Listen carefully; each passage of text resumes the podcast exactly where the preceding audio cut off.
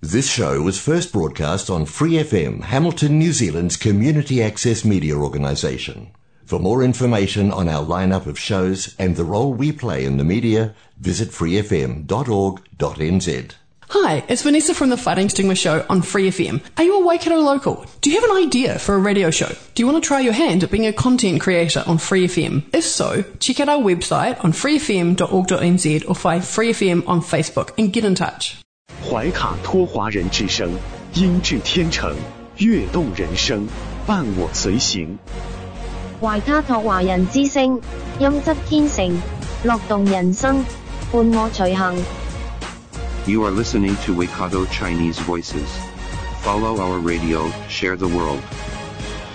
您正在收听的是 FM 八十九点零怀卡托华人之声广播电台节目，我们在新西兰为您播音。听众朋友们，大家晚上好！您收听的是我们通过 FM 八十九点零和中新华媒微信公众服务号为您并机播出的怀卡托华人之声黄金时段的华语广播电台节目。我是您熟悉的主播奥斯卡，感谢您在这一时段对于我们的关心和关注。时间来到了二零二一年十一月二十二日星期一晚上的七点钟。在节目开始，我们和大家首先公布一项有关新西兰总理在内阁会议后宣布的新的交通东系统的实施时间。就在十一月二十九号，内阁将决定新西兰不同地区进入交通东系统的哪个级别。那从十二月二日周四晚十一点五十九分开始，新西兰全国将进入交通东系统，奥克兰届时会进入恒东系统。就从本周四开始，理发店可以重新开放了，但需要有疫苗的接种证明。今晚更多有关疫情方面的新闻，您将会在稍后播出的新闻节目当中进行更多的了解。那今晚的节目将由我奥斯卡，还有我的搭档小峰、轩轩和小朱共同为您带来。首先和您见面的栏目依然是您熟悉的《中新时报》特约播出的新闻晚班车。我们带您快速浏览新西兰国内新闻。天涯不遥远，世界在耳边，声音通四海，资讯传万家。怀卡托华人之声新闻晚班车，聆听中国，感知世界。新西兰时间七点，现在我们进入由新西兰南北岛全国发行的《中新时报》带给大家的新闻晚班车。在接下来的十分钟里，小峰和奥斯卡与您一起回顾新西兰国内新闻。我们首先来看第一条消息：新西兰最新疫情动态发布。今天中午，卫生部再次以电子邮件的形式向外界发布疫情通报。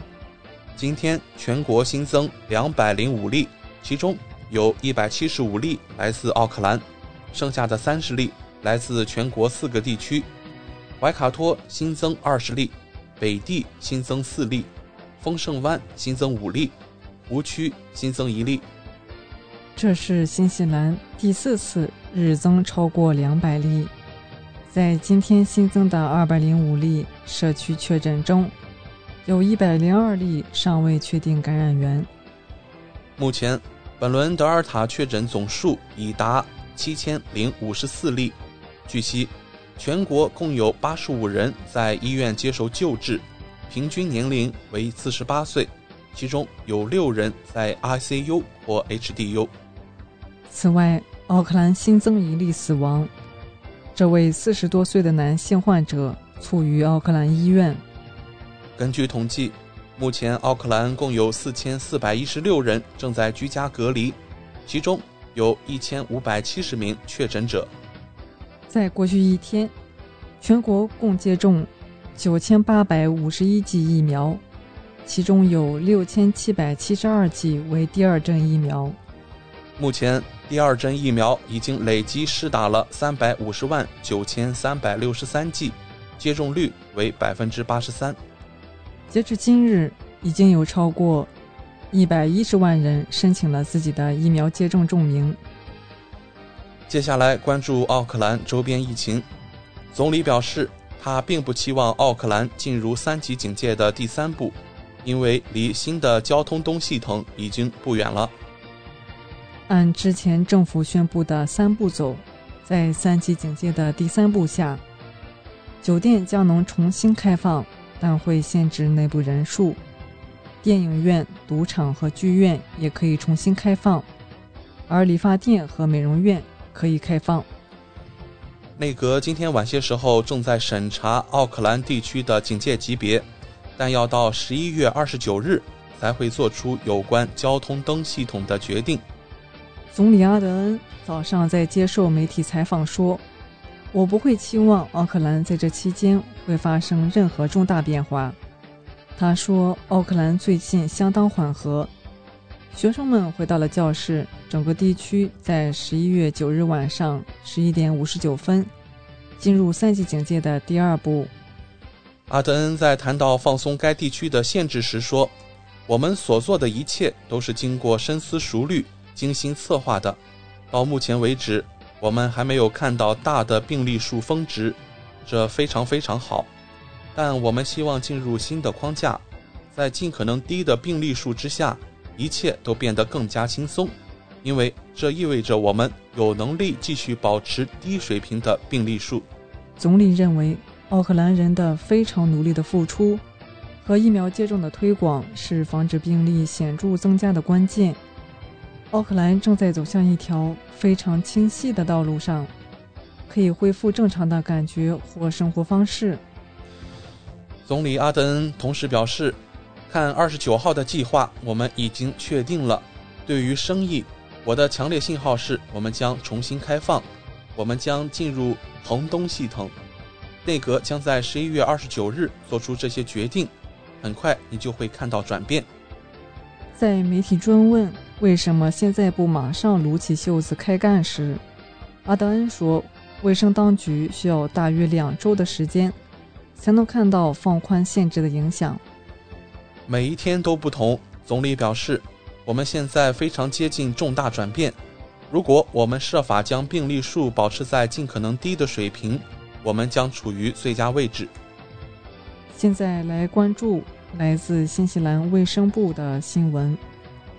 新西兰卫生部表示，正在考虑是否重新定义新冠疫苗完全接种概念，可能加入加强针。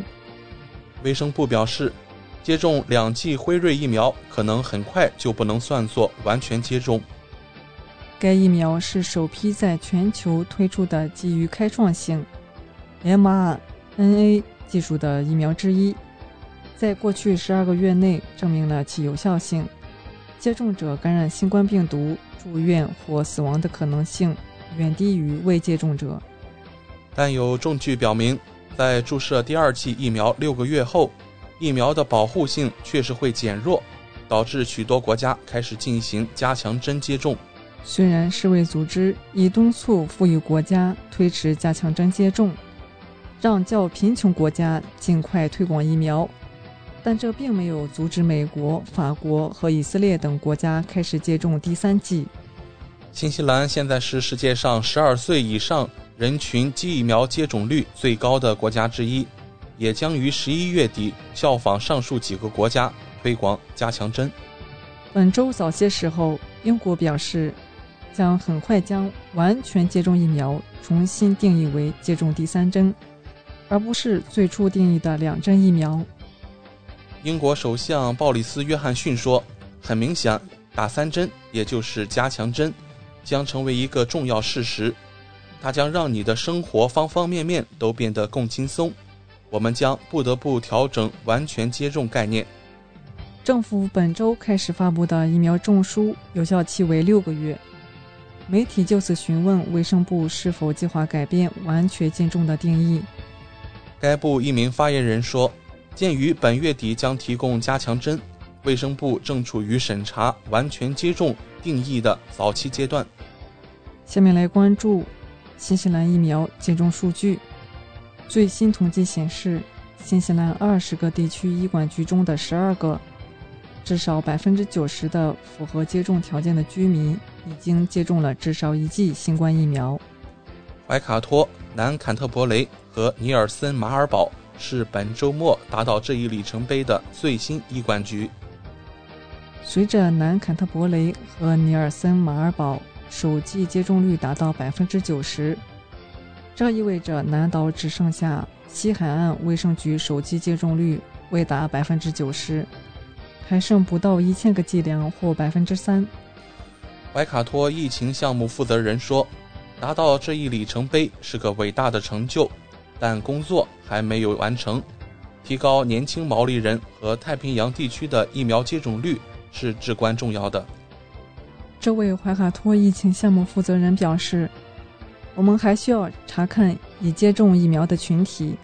我们将数据细分为年龄或种族群体时，我们还没有达到目的。”在全国范围内，大约三百八十万十二岁以上的人至少部分接种了新冠疫苗，而三百五十万则完全接种。毛利人也在迎头赶上，百分之七十九的符合接种的人口至少部分接种了疫苗，百分之六十四的人完全接种了疫苗。同时，太平洋岛族裔距离达到百分之九十的首剂疫苗接种率。还有一千七百剂，而百分之七十九的人已经接种了两剂疫苗。对于新西兰的大部分地区来说，政府的新交通灯系统将在医管局达到百分之九十的接种率时，取代防控级别系统。在新的系统下，全国将根据一系列因素，包括疫苗接种覆盖率、卫生系统的能力、检测、接触者追踪和疫情传播。在红灯、黄灯和绿灯这三个级别之间转换。疫苗通行证将在三种情况下使用，使用时将提供更大的自由。对于在黄灯和绿灯环境下使用通行证的地方，将没有收集数量的限制。在争取实现这一里程碑的同时，专家们继续呼吁确保疫苗推广是公平的。最后，让我们来关注新西兰周边地震消息。据中国地震台网正式测定，北京时间十一月二十一日十三时十二分，当地时间十一月二十日十七时十二分，在新西兰克马德克群岛发生五点七级地震，震源深度十千米，震中位于南纬二十九点二八度，西经一百七十六点六七度。以上就是今天新闻晚班车的内容。接下来将进入由每周一晚上纽华特产特约播出的一档有关新西兰特产的推荐栏目——有华好物。更多精彩马上回来。中新时报 Asia Pacific Times，新西兰南北岛全国同步发行。关注天下，服务新华，即刻关注官方微信公众服务号“中新华媒”。在线读报、华语广播、视频报道，应有尽有。您关心的时政新闻，您关注的生活爆料，您想知道的商业资讯，您想了解的社会百态，离不开您的《中心时报》。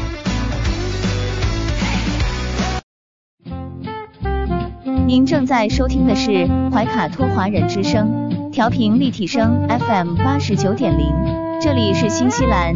中文广播电台节目，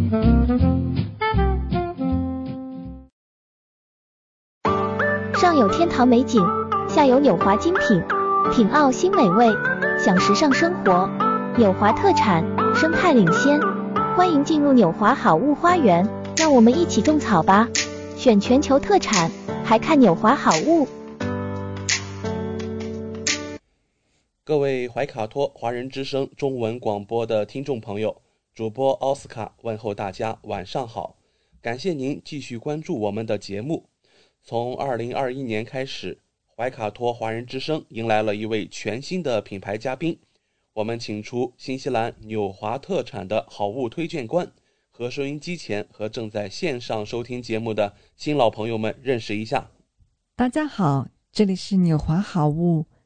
我是你们的种草师小牛，今后就由我来给大家种草啦。小牛晚上好，很高兴在今后的每周一与您共同为听众朋友带来我们的纽华好物。没错，纽华好物是一档介绍新西兰本土特产的栏目，其中“纽”就是代表英文音译的纽西兰，也是华人朋友习惯发音的新西兰，而“华”自然就是中华大地了。纽华特产的名字太有意义了。收音机前和正在线上收听节目的听众朋友，通过哪些渠道可以了解我们纽华特产呢？纽华特产的官方网站是三 w 点 n z i n c n 点 com。这个域名其实非常好记，n z 代表新西兰英文简称，而 c n 是中国的英文简称，用 i n 连起来，n z i n c n 其实就是新西兰在中国的意思。嗯，没错，还有一个更简单的办法，听众朋友，无论您用谷歌还是百度搜索“纽华特产”，点击排名第一个搜索结果，就进入我们的官方网站了。是的，大家有什么不明白的，也可以添加我们的微信号“纽华”的汉语拼音全拼 “n i u h u a”，很乐意为大家解答。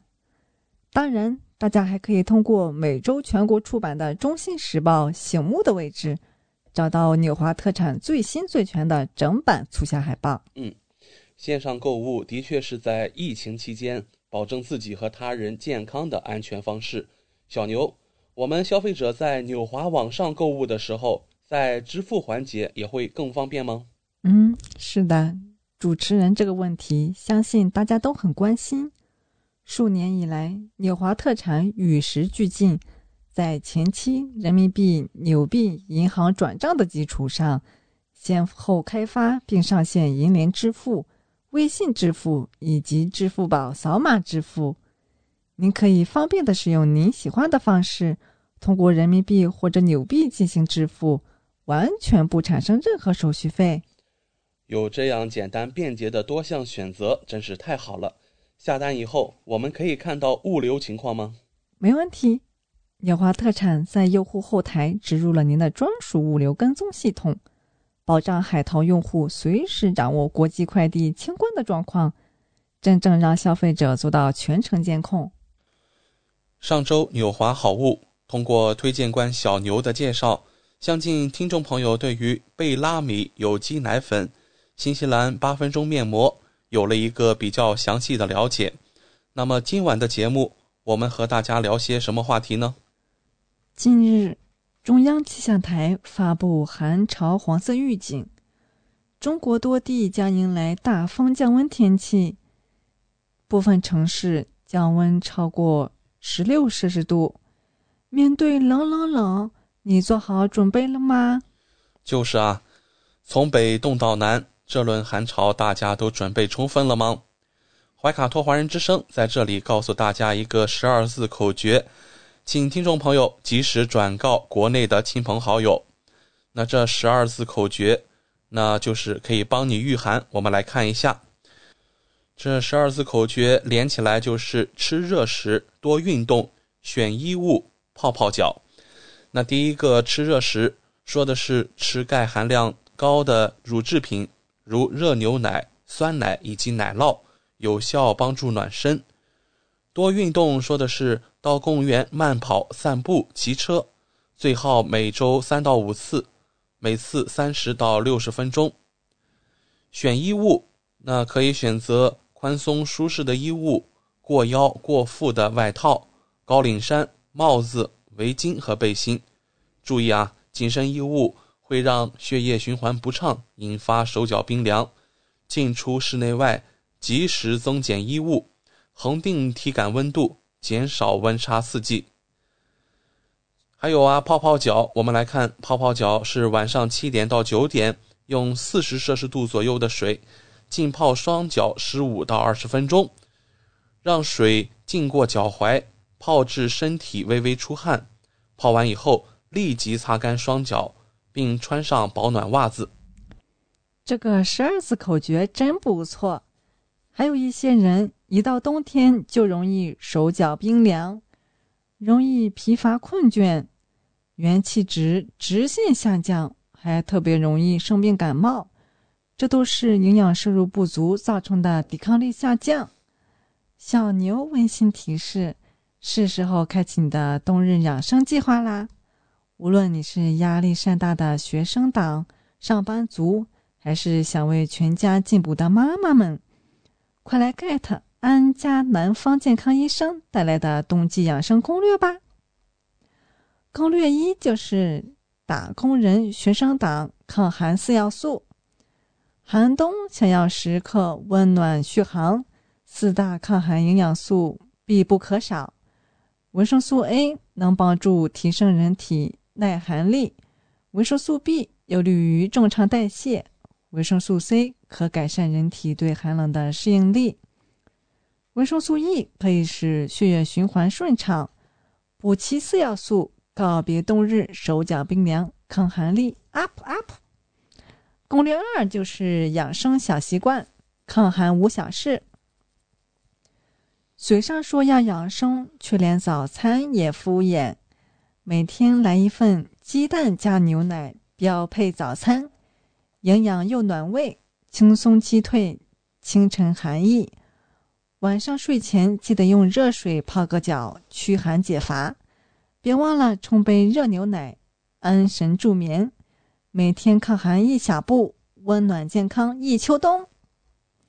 攻略三就是妈妈必选食谱，秋冬食补巧搭配，冬令进补好时节，三个养生食谱轻松补出冬日好身体。枸杞酒酿蛋搭配奶粉，补气养血又暖身；黑芝麻枣奶香粥，清血管垃圾健脾胃；牛奶蒸山药。帮助消化，预防心血管疾病，食补有道，才能吃出健康好身体。最后要画一线重点啦！秋冬养生防御要科学，补充维生素，安佳奶粉五十多种营养素，帮你轻松御寒，暖一冬。现在买一箱立省十元，两箱立省三十元，还是十五天必达。超值超快！小牛今天的推荐真是不错。最近有听众朋友说自己的头发太油，一天就要洗一遍，头皮一用刺激的洗发水就会发红作痛，头皮总是很痒，忍不住去挠它，脱发警告也突如其来。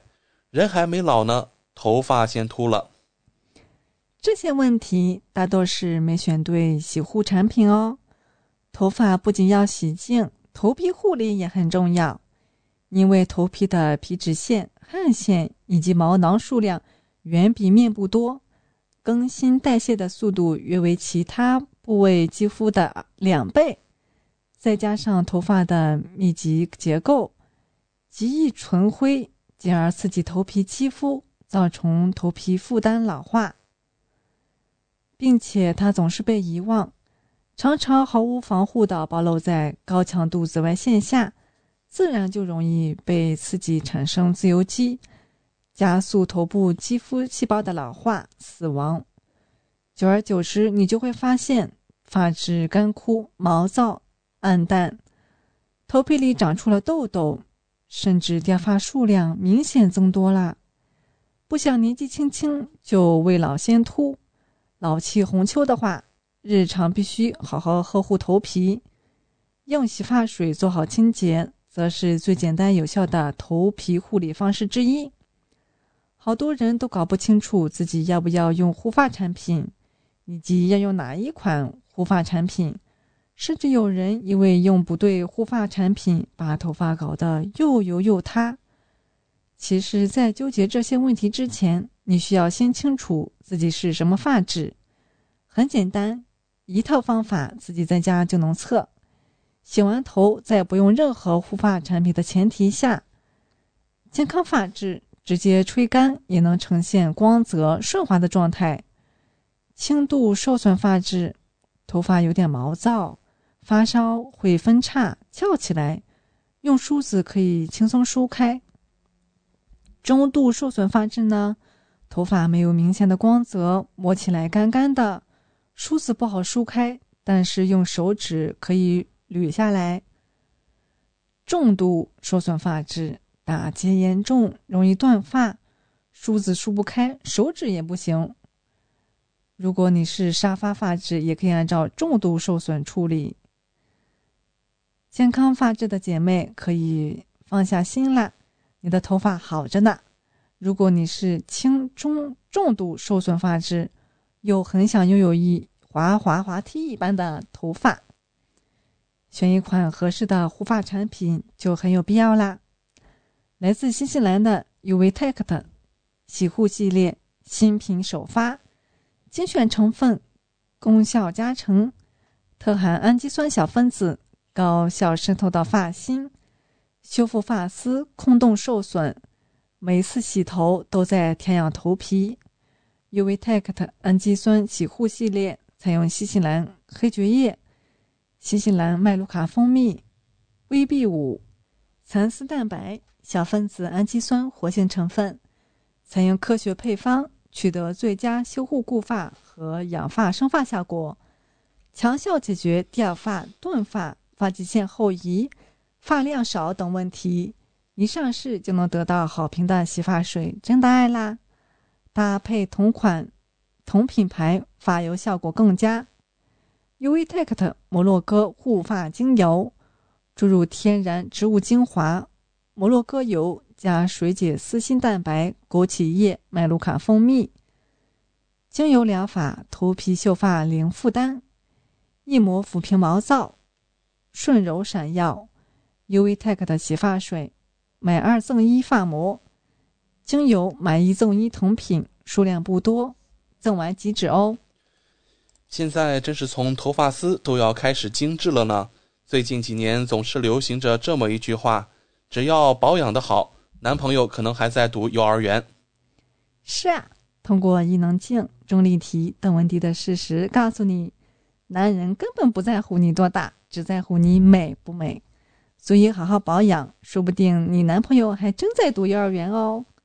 说到这里，就不得不隆重介绍我们的逆龄法宝——纽乐的两大秘籍。第一大秘籍就是纽乐羊胎素软胶囊，被誉为可以口服的神仙水，一天一粒，元气满满，吃出来。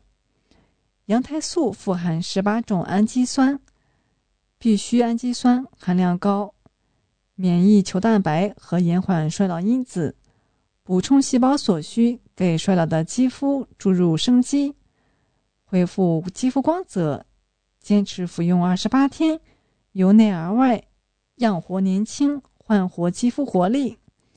第二大秘籍就是牛乐的葡萄籽胶囊，富含原花青素，从源头阻止黑色素形成，较低酪氨基酸酶的活性，去黄提亮肤色，减少黑色积累。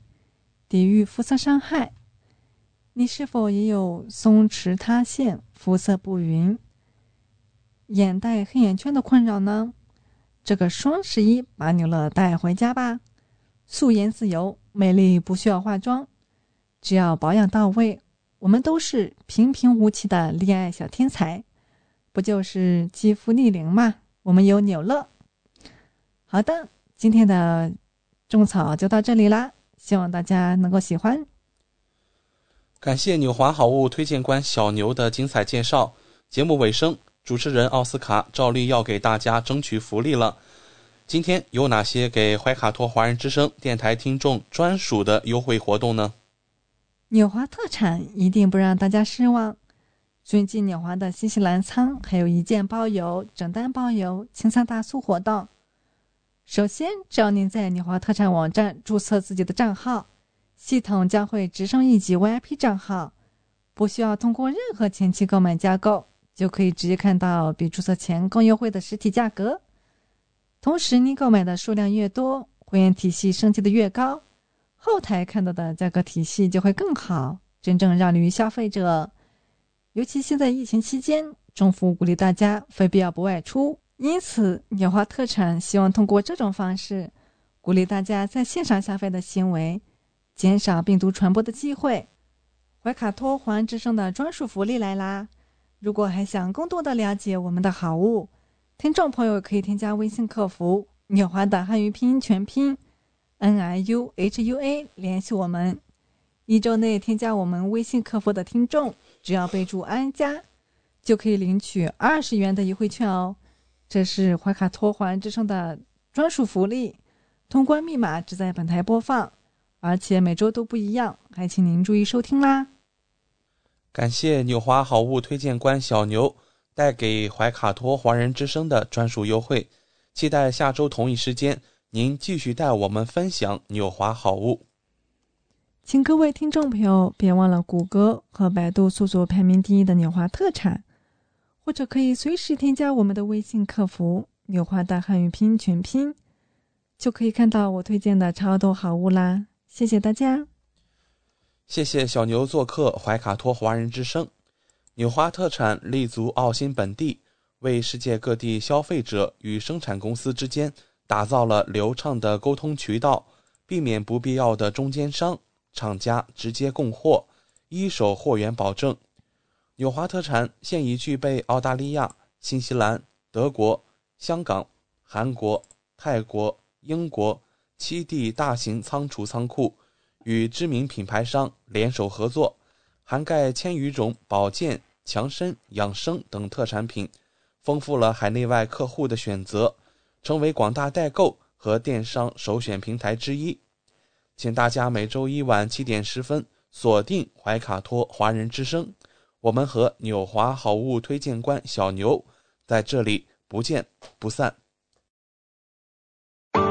上有天堂美景，下有纽华精品，品澳新美味，享时尚生活。纽华特产，生态领先，欢迎进入纽华好物花园，让我们一起种草吧！选全球特产，还看纽华好物。您正在收听的是怀卡托华人之声，调频立体声 FM 八十九点零，这里是新西兰中文广播电台节目。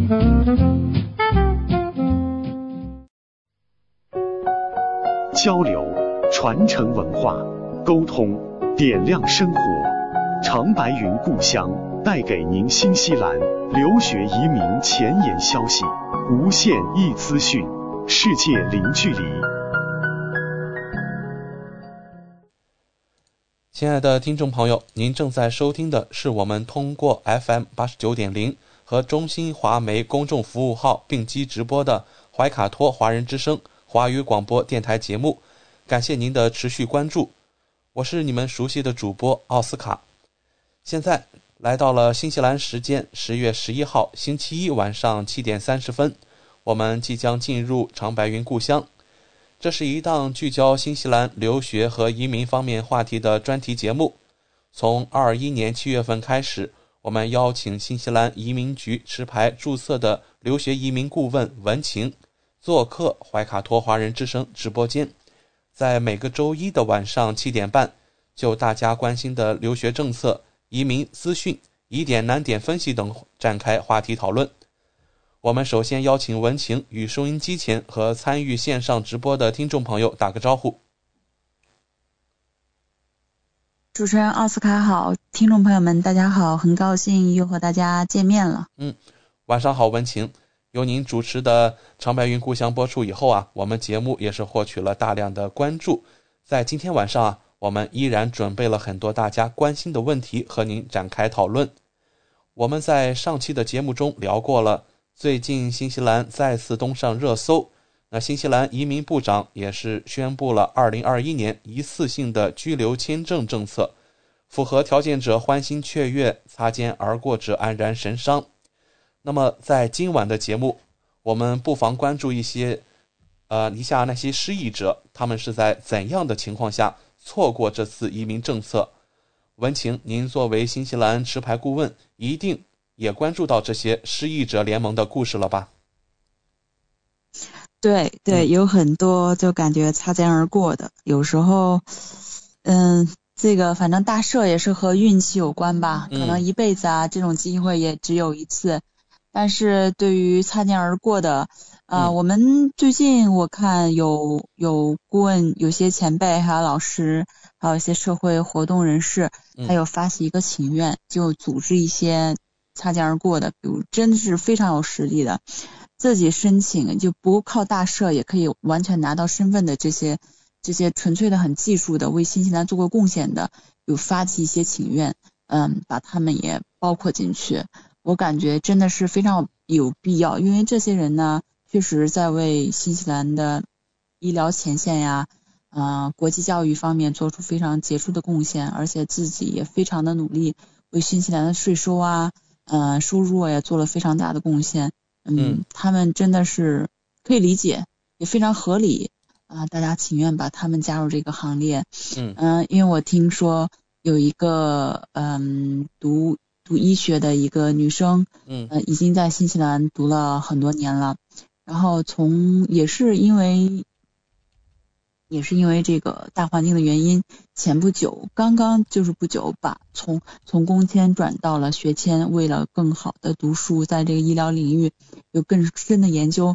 还有就是因为这个 EOI 不开嘛，啊，大家现在没有 对，就是大赦之前，大赦政策宣布之前，大家没有这个没有这个入口去去申请移民，所以他与其在这儿工作，不如就是去提升一下自己，多读一些书。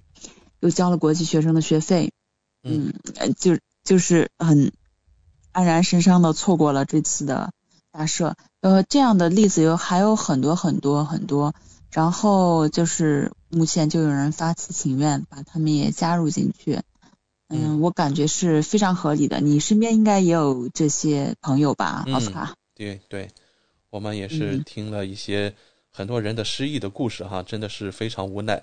因为移民局啊，尤其是我们新西兰移民的这个动态啊，向来是让人难以琢磨，对吧？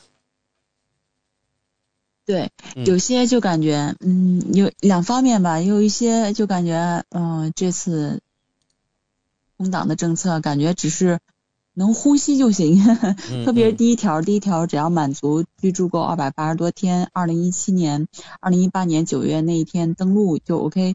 感觉这个这个政策真的太好符合了。有些人连续读读读读了语言，然后随便就是混了个语言，读了个就是语言直通车，读了个 diploma，然后拿了工签，哎，就很好的混的人就很好很好的赶上了这个这个这个大社这个列车，而且他不看年龄要求，有些建筑工人啊，可能已经五十加了，嗯，人家也可以就是五十五加了，也是厨师啊之类的，也赶上了这次的要求。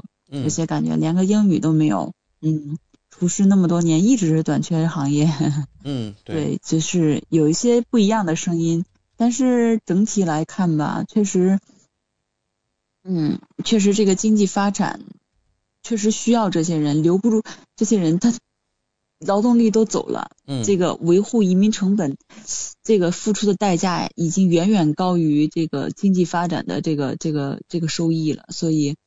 也是不得已，嗯。嗯，因为我是我最近一直在租房子，我真能感觉到这个学生真的非常少，不得不各种降价，嗯嗯，还希望能把这个房子租出去，确实能感受到这种市场的萧条，嗯，学生们也都陆续离开了，对，而且啊，我们看到了，而且这样的，您先说，嗯，您说，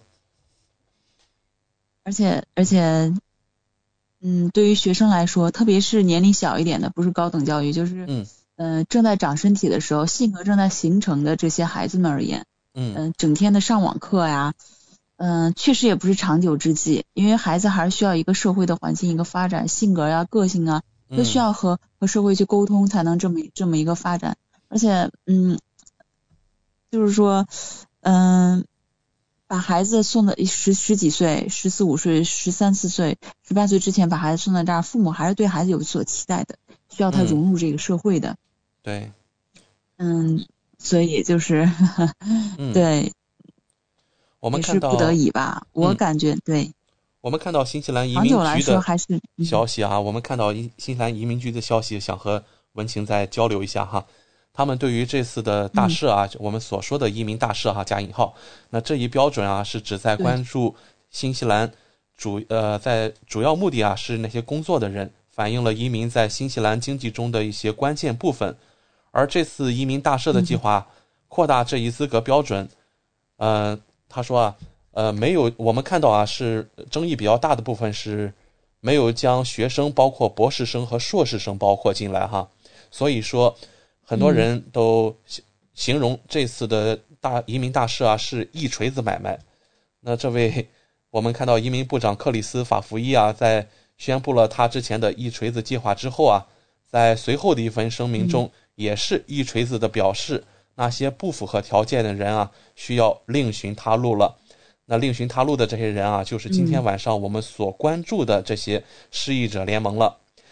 而与此同时啊，我们看到今天啊，来自新西兰绿党的一次呃发声啊，可能正好是符合了刚才我们文情所讨论的内容，那就是绿党啊站出来说，这次移民大赦造成了社会一个大规模的分裂，他们呼吁要扩大这样一个政策范围。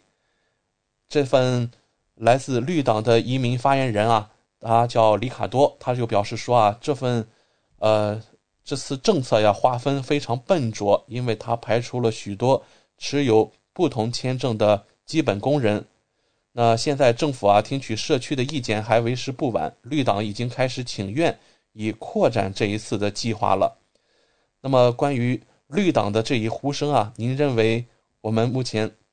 由工党制服政府把守的这样的一个移民部门，他会否能听进去呢？把这个政策继续扩大到学生签证，尤其是我们华人关心的这些呃学生群体呢？您觉得这种可能性大不大呀？因为他，嗯，因为他大赦的目的嘛，本身是针对工作签证的。工作签证，他毕竟他在纳税，他在工作，他已经为新西兰的基础建设做一些贡献。嗯，您作为学生来讲，他本身的。那个，他就是首先不看远，就看本次无论他毕业之后什么打算哈，他他本身他这个学习目的也许就是一个学习而已，嗯嗯，他就是学习增长知识，或者是呃目的是将来回国去建设自己母亲国，嗯，他是这个目的，包括还有一有一类工作签证，就是持有的人也挺多的，也没有被被纳入进去？就是那种。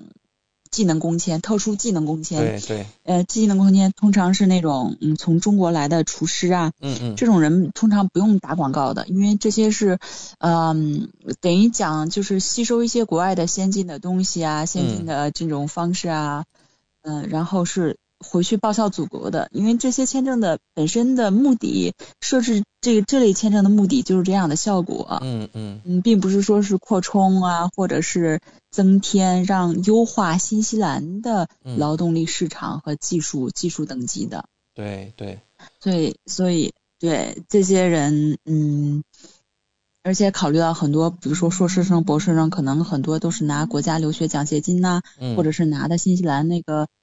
Ministry 可以提供的一些奖学金啊，将来可能他们本身必须要回国的，或者是必须要回国，就所谓的服役，就报答政府给他的这个经济资助和精神上的资助的。嗯，所以这个群体如果全包括的话，想想看，嗯，的确是不太现实的。嗯。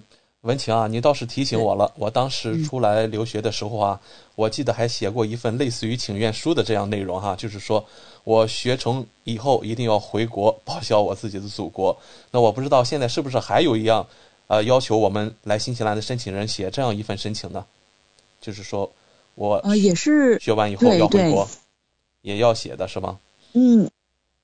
那所以说啊，他这个也是对，因为有些有些学生吧，毕竟过来读书，对，嗯，因为学生目的，学生签的目的就是说你学习一些知识，然后回去增加自己的，增加自己的阅历，增加自己的头脑，然后去报效自己的祖国，或者去你想去的地方去，并不是说你回回你学习，你就是我为了留下来再去。你如果说为了留下来留在新西兰而学习的话，那毕竟会扣上移民那个那个移民倾向的帽子。对。所以这样写是非常有必要的。所以说啊，这可能正好给我们移民部一个台阶下哈，就是说当时你们都签署了这样一份请愿书，那么现在有什么理由不回国呢？对吧？而且啊，之前对你们过来学习，对目的是这样的，是学习的，对，不是过来找工作的。对，在去年疫情封锁的时候啊，就是在四级封锁的时候，我记得。有一部分群体也站出来给学生呐喊啊，就是说我们学生应该也拿到一部分补助，因为学生的生活也很困境。那当时啊，移民局就站出来说，你们当时在递交新西兰留学申请的时候，都提交了一份财政报告，对吧？证明自己有足够的财政能力，独自生活在新西兰。嗯，那么所以啊，我们新西兰移民局就根据你当时的申请当中的这份材料，判定您现在并不需要我们的帮助。所以说啊，我觉得这次啊，可能是异曲同工了。那新西兰移民局很可能拿着当时申请人所写的“那我学成之后必须要回国”那这样的一份请愿书啊来做文章，也是非常有可能的，对吧？对，也是非常合理的、有说服力的一个理由。嗯，对。所以啊，我们还是在这里提醒收音机前的这种学中全体啊，呃，大家不要把希望过多的寄寄望在绿党这次的呼吁哈，可能只是绿党为了自己的执政前景啊做一些样子，而并不是说真正能起到一些决定性的推动作用，对吧？对对，我也是有。有也也是这样认为的，嗯，反正错过了错过一次机会，移民也不并不是说目的，移移民只是一个途径，对，嗯，就是错过了这次机会，绝对后边还有更好的机会，嗯嗯，我感觉大家嗯生活嘛还是要继续前进，每天都要努力的，对，嗯嗯，对，好嘞。那我们感谢文晴做客怀卡托华人之声，今天的长白云故乡带来了新鲜有价值的留学移民资讯。在节目尾声，请和大家分享一下你的联系方式好吗？好，谢谢奥斯卡。我的电话号码和微信都是零二二四三七五九幺六。嗯，好的，文晴，那我们下一次空中电波再见了。好的，谢谢奥斯卡，谢谢听众朋友们，我们下次再见。长白云故乡特约嘉宾主持文晴，新西兰移民局注册牌照号二零幺九零幺二七二，怀卡托大学硕士毕业，深工留学移民行业五年，基本功扎实，沟通与逻辑分析能力均很强，客户回头率百分之百。文晴熟练操作学生工作 SMC 及伴侣类签证。文晴事无巨细，为客户利益不断努力，深受大家喜爱。听众朋友不但可以通过怀卡托华人之声每周一晚上七点半文晴特约播出的《长白云故乡》获取最新留学移民资讯，还可以通过每周全国出版发行的《中新时报》刊载的媒体广告，了解新西兰移民局持牌中介文晴的业务介绍和联系方式。感谢您收听由文晴特约主持的《长白云故乡》，我们在下周一晚七点三十分的空中电波再见。交流、传承文化、沟通、点亮生活，《长白云故乡》带给您新西兰留学移民前沿消息，无限易资讯，世界零距离。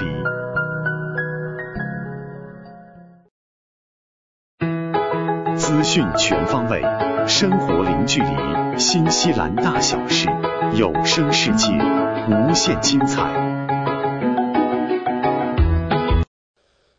亲爱的听众朋友，大家好，很高兴我们在这个寂静的夜晚和您在空中电波相会了。现在我们来到了新西兰大小事节目单元，在这里我们和听众朋友们分享发生在怀卡托周边。以及新西兰全国的大型资讯，希望今天的节目能够给大家带来一丝轻松和惬意。我是您熟悉的主播奥斯卡。很多听众朋友或许会记得啊，在我们新西兰前总理约翰基上台执政的期间啊，他曾经试图推动一项有关改变新西兰国旗的一个全民公投。我们前总理约翰基啊，他认为。我们新西兰的国旗看起来和澳大利亚的国旗简直不要是太像了，那在很多场合呀，经常会让人混淆。而我们印象比较深刻呀，就在上个月，我们也播报过一条新闻，那是在我们新西兰财长啊，在参加一次大型的国际会议的时候啊，那么主办方，呃，在这个我们财长身后啊。布置了一面新西兰国旗，但是呢，令人尴尬的是呀，主办方也搞错了，把澳大利亚国旗放在我们新西兰财长的身后。可以说啊，当时新西兰总理约翰基的这种看法，也代表了一大批，呃，想要改变的、试图做出一些更改的人的看法。所以啊，我们在当时也是进行了一番公投。然而，坚持不做更改的人依然是大多数。那么，很多新西兰国民对这幅陪伴我们好多年的这个国旗啊，显然已经产生了很深厚的感情。那么最后啊，也是多数服从少数，新西兰还是依然保留了这面我们非常熟悉的南极星的国旗。那和大家聊到以前改国旗的这个新闻啊，其实是想和大家聊一聊。那么今天我们节目里和大家来讨论的一个内容了，因为有三分之一的新西兰人认为新西兰或许是时候放弃君主制了，啊，可以成为新西兰共和国。但还有几乎一半的人却乐于是英国女王为权力的象征和代表。近七十年来，女王一直担任我们的国家元首。虽然王室最近面临艰难时期，但新西兰人似乎并不急于断绝与王室的关系。在最近一项电视一台的民意调查中，当主办方问到：“当女王去世或退位时，”您认为新西兰应该成为共和国吗？对于这一提问，三分之一的人回答说是，百分之四十七的人说不，而百分之二十的人说不知道或无可奉告。新西兰总理，呃，阿德恩对此表示，这项调查并不是重点。总理说，在我有生之年，我认为新西兰可能会朝这个方向发展。国家党领导人朱迪斯·柯林斯，呃，出面表示说赞成保留君主制。国家党统党魁认为，我非常喜欢用女王为首，我非常喜欢君主制。这项系统似乎运作得很好，而且我们的预算也非常好，我们不必为此付出任何代价。目前啊，中论双方的人都在阐述他们的观点，而一家。相关部门啊，叫新西兰共和。那他的负责人肖恩·帕尔默说：“我们在这里拥有这样一个非凡的机构，一个令人难以置信的国家元首，一个美妙的国家宪法管理方式。这并不是说它不会破产，而是它比任何地方经过实践的政府系统都运作得更好。”另外一位刘易斯·霍尔登，他表示说：“啊，希望看到总督成为总统。”因为总理将是首府的政府首脑，那将拥有目前拥有的所有决策权。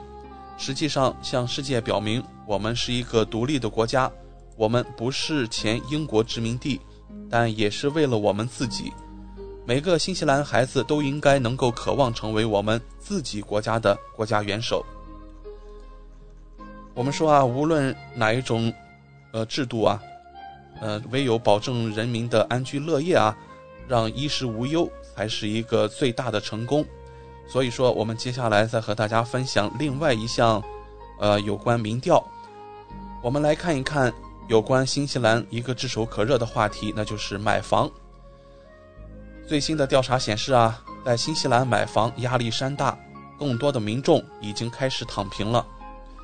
我们来看这项最新的民调，因为房价飙升啊。越来越多的民众开始放弃买房的想法了。根据在线投资平台的一项调查结果，大约有百分之二十七的受访者并不想买房，与过去三年相比上涨一倍有余。其中百分之二十三表示无力负担房价。那么在去年啊，这一数据仅为百分之十六。出台这一民意调查结果的相关部门表示啊。住房市场对部分人高不可攀，早已不是秘密，而且无法单纯归咎于千禧一代以及他们热衷享受的生活态度。在这次调查当中啊，有一千七百多人参与。根据调查显示，约半数受访者对目前的财务状况感到满意，而惠灵顿受访者的快乐程度要高于奥克兰。约有百分之四十一的受访者具备了金融知识水平，理解投资如何运作。约百约五分之一的调查人口啊没有投资策略，而半数人从不关注金融市场。与此同时，越来越多受访者认为实现安稳退休可能需要百万存款。对于大多数调查问题，呃，出台这一调查的相关部门啊，他们认为自己，呃，所面对的用户显得更加适应市场和不同的金融产品，对金融术语会有更好的理解。自疫情大流行以来，这种投资策略也显得更加积极。另外，他们更有可能将闲钱投入股票市场，与其他民众形成鲜明的对比。后者更愿意将钱用于应急基金、还债或是全国旅行。这些调查还揭示出不同族群之间的差异。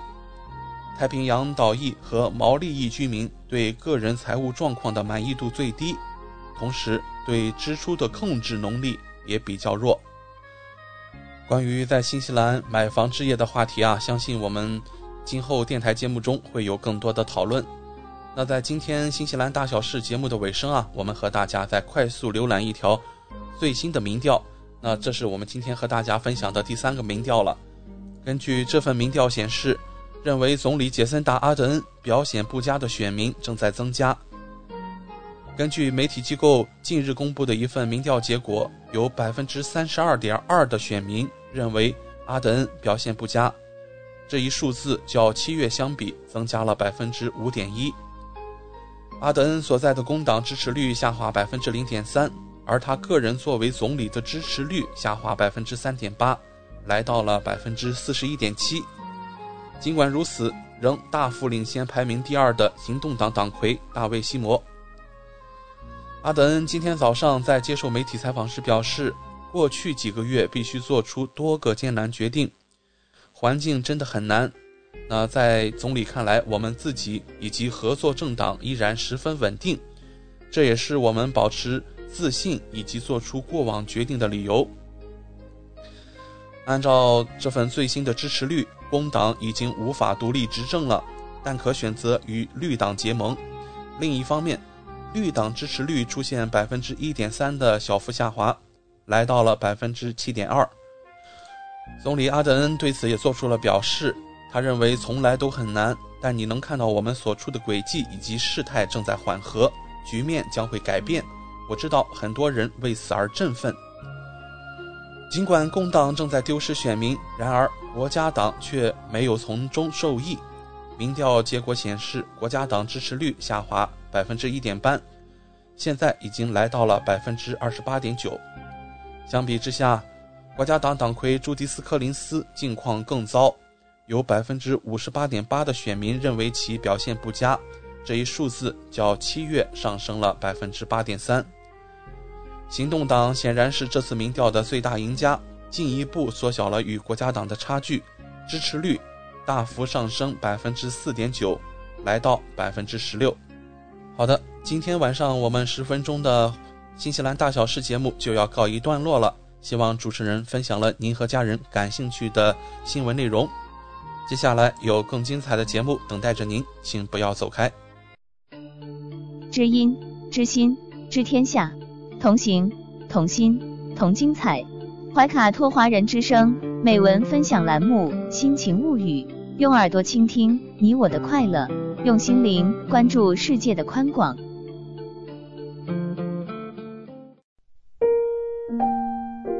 晚上好，欢迎打开今天的《人民日报》夜读。今天要跟你分享的文章是：为什么要坚持运动？这是我听过最好的答案。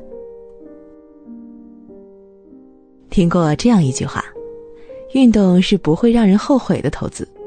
当你开始爱上运动，健康也会爱上你。君怡退休后回到乡下居住，他每天早上六点就起床，先绕着附近的山道跑一圈步，然后回家做早餐，开始一天的生活。到了太阳落山前，他又会出门绕着山慢跑一圈，就这样坚持了好几年。如今年近六十的他，看上去依然像三十岁的样子。我问他为什么这么爱运动，他说，年轻时生过一场大病，惜命。每天运动才能让心里更踏实一点。身体是幸福生活的基础。如果人生是一串数字，身体是最前面那个一，钱财名利都是后面的零。一旦没有了一，再多零也没有意义。喜欢运动的人大多有更健康的身体和更强健的体魄。好好运动，强健身体，是一个人应对生活的底气。运动不仅能锻炼身体，还会让人的心情变得舒畅，拥有更多的幸福感和治愈力。前段时间刷手机看到一个朋友的消息。年轻的时候，他曾经取得过很大的成功，却在十年前遭遇重大挫折，一度变得抑郁、肥胖，不敢与人交谈。如今再见，发现他已经爱上了健身，不仅身材恢复了健美，精神面貌也焕然一新，时常分享自己跑步锻炼的日常。不知你是否发现，那些爱运动的人好像都比较乐观。他们很少会为什么事而烦恼，也很少会陷入情绪的低谷。运动并不能帮我们解决实际遇到的问题，但它可以给人释放坏情绪的方法，让人拥有更加积极的心态。试想一下，让汗水带走阴霾的心情，整个人的状态是不是也会更加积极呢？运动的过程也是修炼内心的过程，在看似枯燥的重复中。你可以养成良好的习惯，战胜自己的弱点。曾读过一个故事，一对父母很担心自己的孩子，他胆小懦弱，不敢和同伴主动说话。老师建议家长带孩子去学跆拳道，平时多跑步。一年之后，这个孩子就在不知不觉中变得阳刚起来，胆子也大了。究其原因，一是孩子在运动中增强了体格和自信。二是，经过了摔打，孩子的意志力更坚韧，能吃苦，不畏畏缩缩了。运动能带来更强大的心态，长期运动的人大多善于控制情绪，能够忍受煎熬，目标清晰，专注力强，不纠缠过往，不惧怕失败。听过这样一句话：如果你想要发怒，那便在跑步中向前冲吧。运动是解决烦恼、拥抱生活和自我改变的一味良药。去运动吧，你现在运动时流的每一滴汗，都不会辜负未来的你。好了，以上就是今天夜读的全部内容，感谢您的收听。想收听更多的夜读文章，请下载人民日报客户端。祝您好梦，晚安。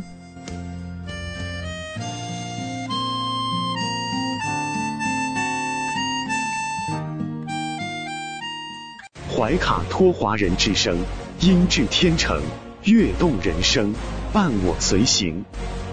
怀卡托华人之声，音质天成，乐动人生，伴我随行。You are listening to Waikato Chinese Voices. Follow our radio, share the world. 您正在收听的是 FM 八十九点零怀卡托华人之声广播电台节目。我们在新西兰为您播音。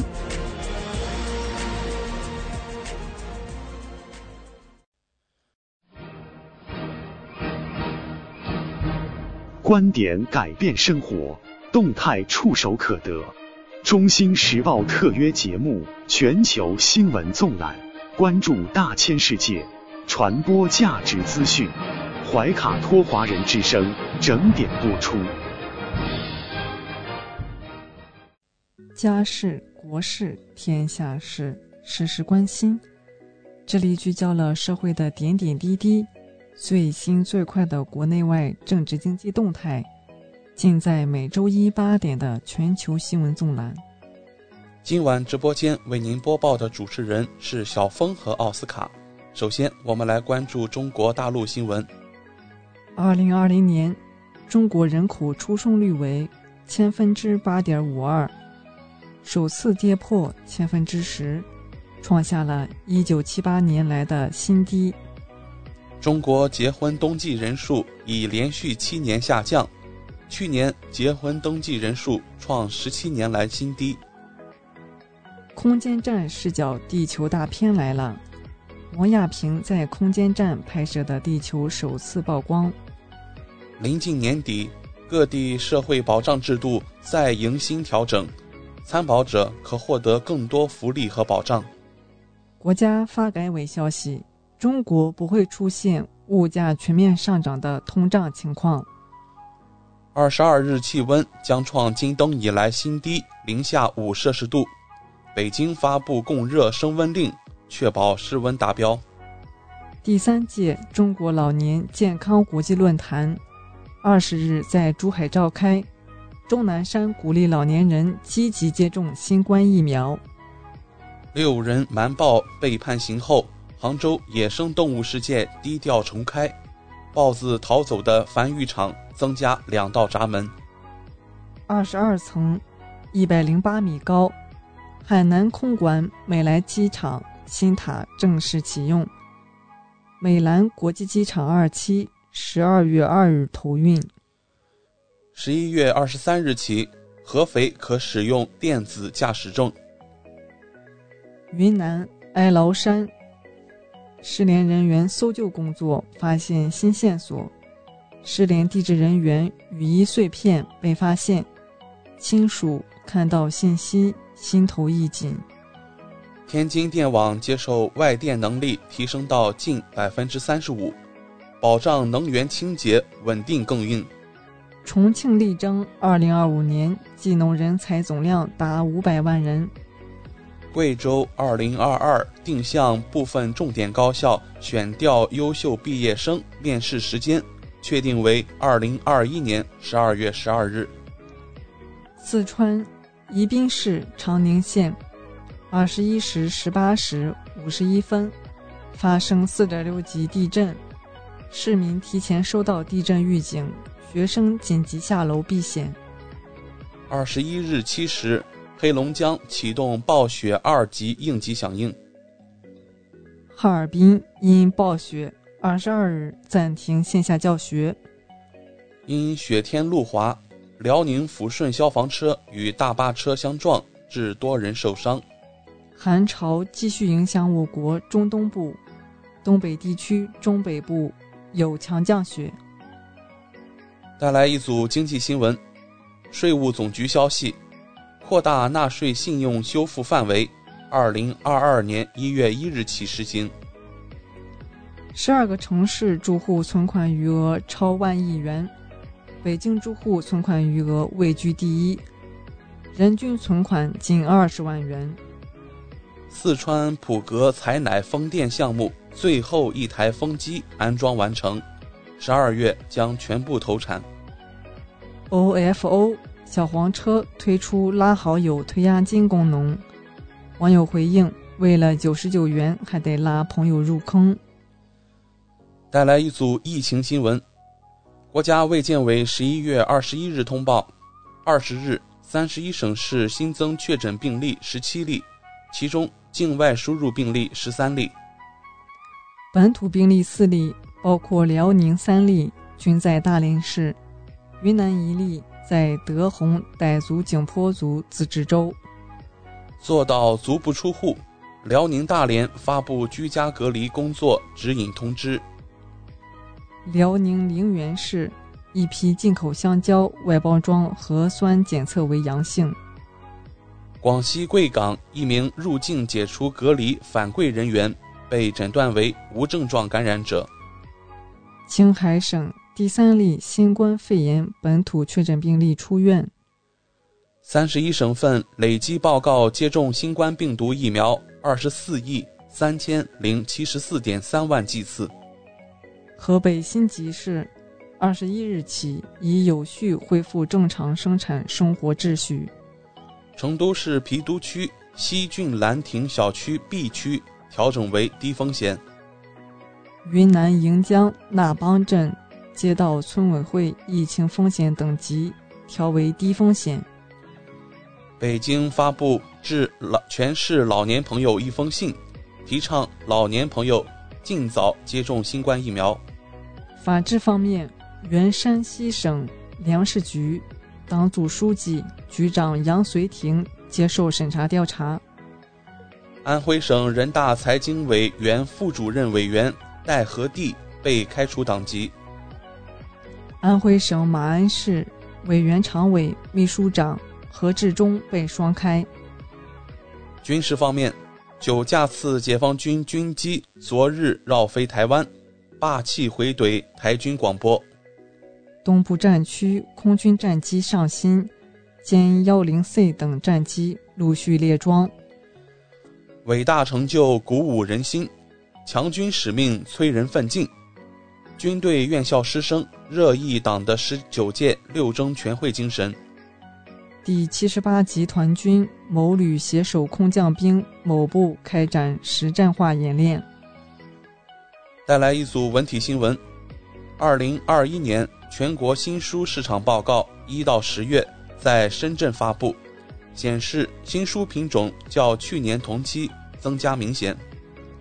少儿新书品种和码样占比均较大，而中国作者原创图书在新书中的占比不断提升。原创音乐剧《瞿秋白》福州成功首演。全流程检测，北京冬奥村开展运行测试，延庆赛区首次进行带观众测试。相约北京，国际雪橇联合会雪橇世界杯落幕。国际滑联短道速滑世界杯匈牙利站，中国运动员任子威一千五百米夺冠。短道世界杯五百米，任子威再添一铜，武大靖获得第四。中国男足苏州封闭期间不接受媒体采访。刘国梁发表竞选宣言，二十四日竞选国际乒联副主席。北京房山古树成一景。其中一级古树一百五十五株，二级古树一千五百二十四株，名木五株。港澳台方面，港澳新闻：十一月二十一日，香港新增两例输入病例，均已接种新冠疫苗。林郑月娥主持勋衔颁授典礼，香港终审法院首席法官张举能、律政司司长。郑若骅等七人获颁大紫荆勋章。中国内地专家团到访香港，为期四天考察防疫抗疫措施。澳门格兰披治大赛车发生严重撞车事故，三人受伤送医。台湾新闻：外交部正告台湾方面，台湾从来不是一个国家。无论台独势力如何歪曲事实、颠倒黑白，都改变不了大陆和台湾同属一个中国的历史事实。企图挟洋自重、搞政治操弄，最终必将是死路一条。台北秋季白色恐怖死难者，冀盼实现国家统一与民族复兴。第二届 RM 两岸青年影展收官。好学生阿强、多美的节等多部台片入围获奖。两岸名家书画展台南登场，笔墨重温台湾先贤爱国诗篇。国际方面，外交部消息，中方决定将中国立陶宛两国外交关系降为代办级。中老铁路老挝段客运服务信息系统调试完成。中国驻旧金山总领馆提醒领区中国公民注意人身安全。近日，美国威斯康星州基诺沙市枪击案宣判后，引发包括我管领区在内的多个城市示威骚乱。中国驻刚果金使馆提醒中国公民防范疫情。基辛格表示，预计中国大陆未来十年内。不会武统台湾。外国媒体消息，刚果金矿场凌晨遇袭，致一名士兵死亡，八名中国公民被绑架。李显龙表示，中美是连体双胞胎，不可能脱钩。路透社消息，韩国 SK 海力士在华引入 EUV 光刻机，遭美国阻挠。截至北京时间十一月二十一日二十一时二十一分，美国约翰斯霍普金斯大学统计数据显示，全球累计确诊二亿五千七百三十二万零四百七十例，其中死亡五百一十四万九千一百四十例。美国新冠累计确诊病例四千七百七十万二千三百三十六例，累计死亡病例七十七万一千零一十五例。美国十月底以来，新冠病例激增，每四百二十七人中就有一人死于新冠。美国在迎严峻里程碑，今年新冠死亡人数已超二零二零全年。美国亚特兰大机场发生枪支意外走火事件，乘客匍匐在地，行李围栏散落一地。美国当地时间十一月二十日下午，起源于一八九二年的加州伯克利和斯坦福大学之间的荣誉之战 （Big Game） 年度橄榄球赛在斯坦福举行。最终，伯克利以四十一比十一大比分客场获胜，拿回奖杯。斯坦福服。希腊疫情再次亮红灯。日新增五千九百九十一例新冠患者，累计确诊八十七万四千八百一十二例。澳大利亚多地爆发反疫情封锁示威，悉尼万人上街抗议。法属瓜德罗普发生反对防疫措施的暴力示威，已有数十人被捕。加拿大卑诗省洪涝及地质灾害已致四死，全省实行限游令。不断升级的白俄罗斯与波兰边境难民危机暂时缓和。波兰官员称，这场边境对决距离落幕还早。也门胡塞武装使用无人机袭击沙特境内多个目标。耶路撒冷发生持枪袭击事件，致两人死亡。缅甸十五人在孟邦附近海域溺水身亡。以上就是今天全球新闻纵览带给您的全部内容。主播小峰和奥斯卡，感谢您的收听。中新时报 Asia Pacific Times，新西兰南北岛全国同步发行。关注天下，服务新华，即刻关注官方微信公众服务号“中新华媒”，在线读报、华语广播、视频报道，应有尽有。您关心的时政新闻。您关注的生活爆料，您想知道的商业资讯，您想了解的社会百态，离不开您的《中心时报》。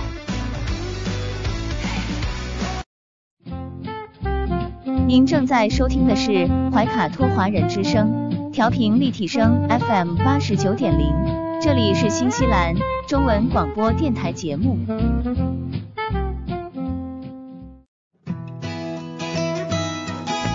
分享读书的快乐，重温经典的感动。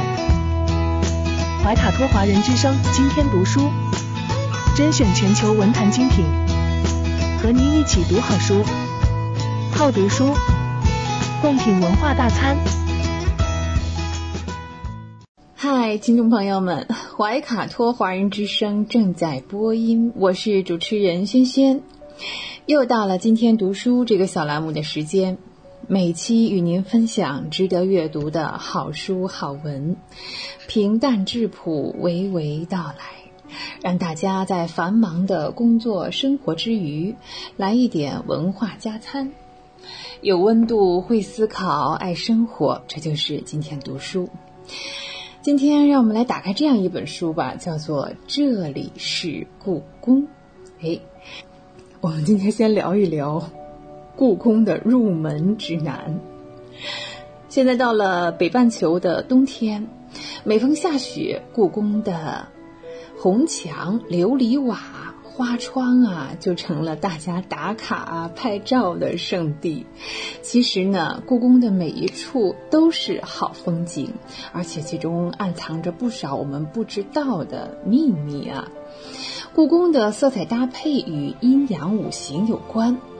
呃，故宫里出现的这些动物啊，故宫的动物园呢，哎，我们说的不是真的行走的动物，是在这里那里不时出现的动物的摆设啊、雕塑啊、图案啊等等，对，呃，也都是神兽哦。这里是神兽动物园，其中呢，比如说有十只啊，排排的整齐的坐在太和殿的屋脊上啊。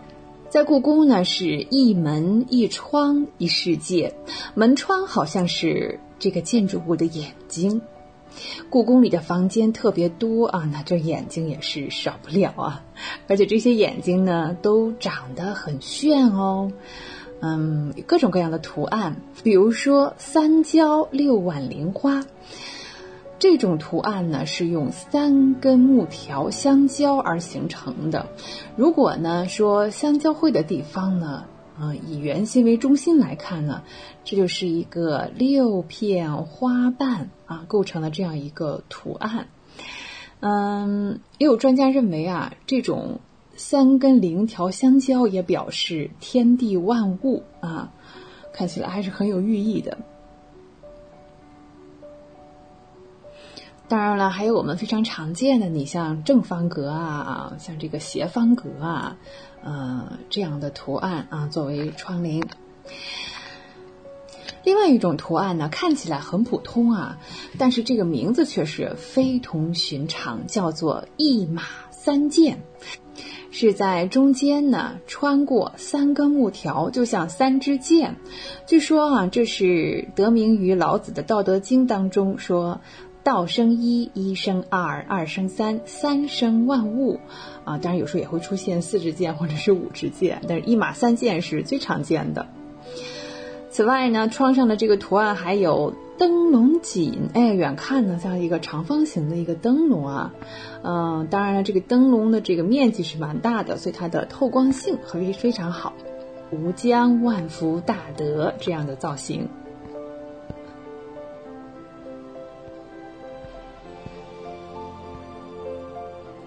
我们刚才提到了这个，呃，我们说的这个动物园哈，所谓的故宫里的动物园，嗯，去故宫的时候会有一种错觉哈，嗯，经常会看到这个动物的这种图案，真的是神奇动物。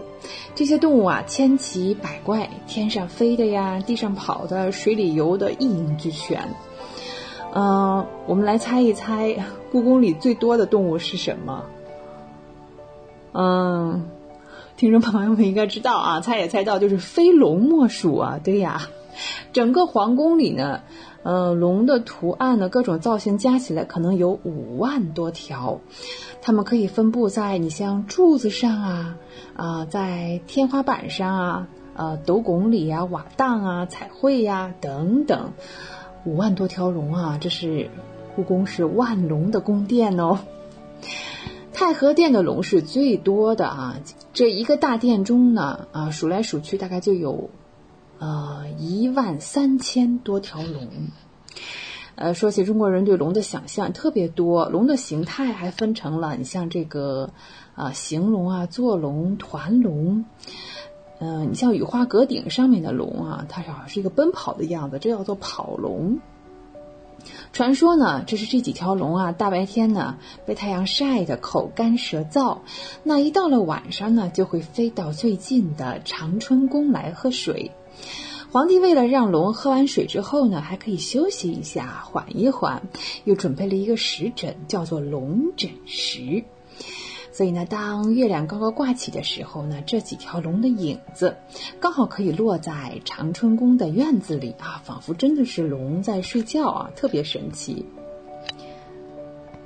说到宫里啊，就不得不提一下这个九龙壁啊，九条龙呢是不同的颜色啊，它们都升腾于云雾江河之中，特别是正中那一条黄龙。啊，眼睛呢正对着嗯宝座上的皇帝，威严无比。这九条龙当中啊，左边数第三条的白龙啊，腹部呢是受了一点伤的。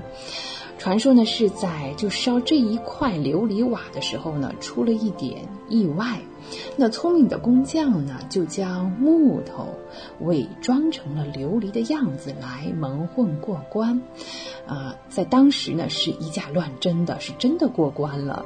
可是随着岁月的流逝，木头的颜色啊，它毕竟是木头嘛，它 露出了真面目了。所以这个伤是这样子来。呃，龙不仅法力高强啊，而且呢和人一样，嗯，就是说龙一次啊可以产九个儿子啊，龙生九子啊，各不相同。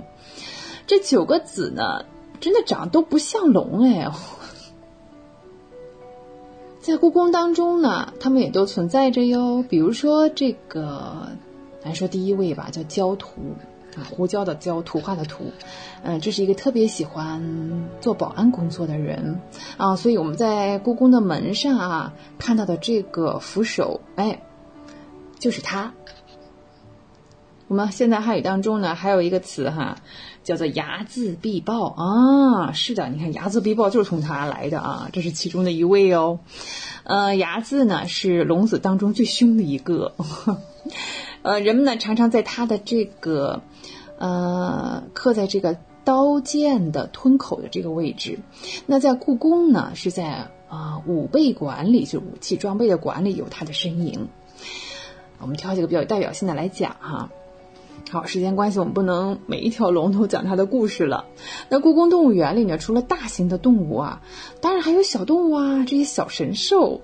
我们最常见的啊，在故宫里走着走着，一抬头就会看到，对屋脊上啊，啊，有那么一个一小队啊，就像这个小分队一样，小神兽的小分队。排在最前面呢是奇凤仙人，然后它的后面呢排的是十只小神兽。在这十只小神兽当中呢，我们说一下这个海马哈，它长得像马，但身上呢有一条水波纹，这就说明它是统领着海兽，又叫做洛龙子，象征着皇家威严，直通海底。哎，那这个还有个天马，对呀，天马海马都有，天马行空啊，是的。那天马呢就不是这个水波纹了，而是它的身上是有一对翅膀。啊，小神兽们，我们也不能一一的来介绍啊。我们的小神兽啊，嗯，还举这两个例子啊。那这十只神兽呢，在屋脊上哈，除了这个防雷呀，还可以辟邪呀，有很多其他的功能。这十只小神兽呢，嗯，在它的下面啊，这个瓦筒烧造在一起，同时覆盖出了这个屋脊的交汇处，这样可以防止。木头的构件受到雨水的侵蚀，哎，它有防水的作用。其二呢，这些小神兽都体现了大殿的等级。你像除了这个太和殿啊，我们刚才说了它是，哎，奇凤仙人后面有十个小神兽，其他的宫殿呢一般是有啊三个、五个、七个、九个，对，三五七九这样的。那当然了，数量越多，等级就越高。所以太和殿呢是最高等级的地方，那就。全都有，对，十只全都有。但故宫要聊的远远比这个要多。下期呢，我们可以接着来分享故宫入门指南。好，有温度，会思考，爱生活。以上就是本期的今天读书，我们天天读书。我是轩轩，下期节目我们再会了，再见。您正在收听的是怀卡托华人之声。调频立体声 FM 八十九点零，这里是新西兰中文广播电台节目。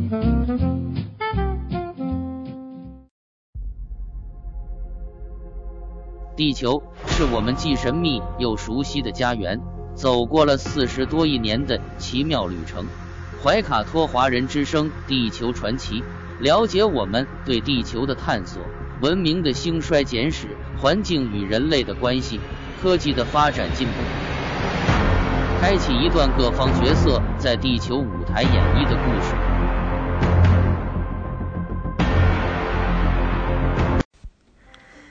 亲爱的听众朋友，大家好！新西兰周一的晚上，感谢您继续守候怀卡托华人之声，我是主持人小朱。今天《地球传奇》节目里，我们要和听众朋友们一起来分享。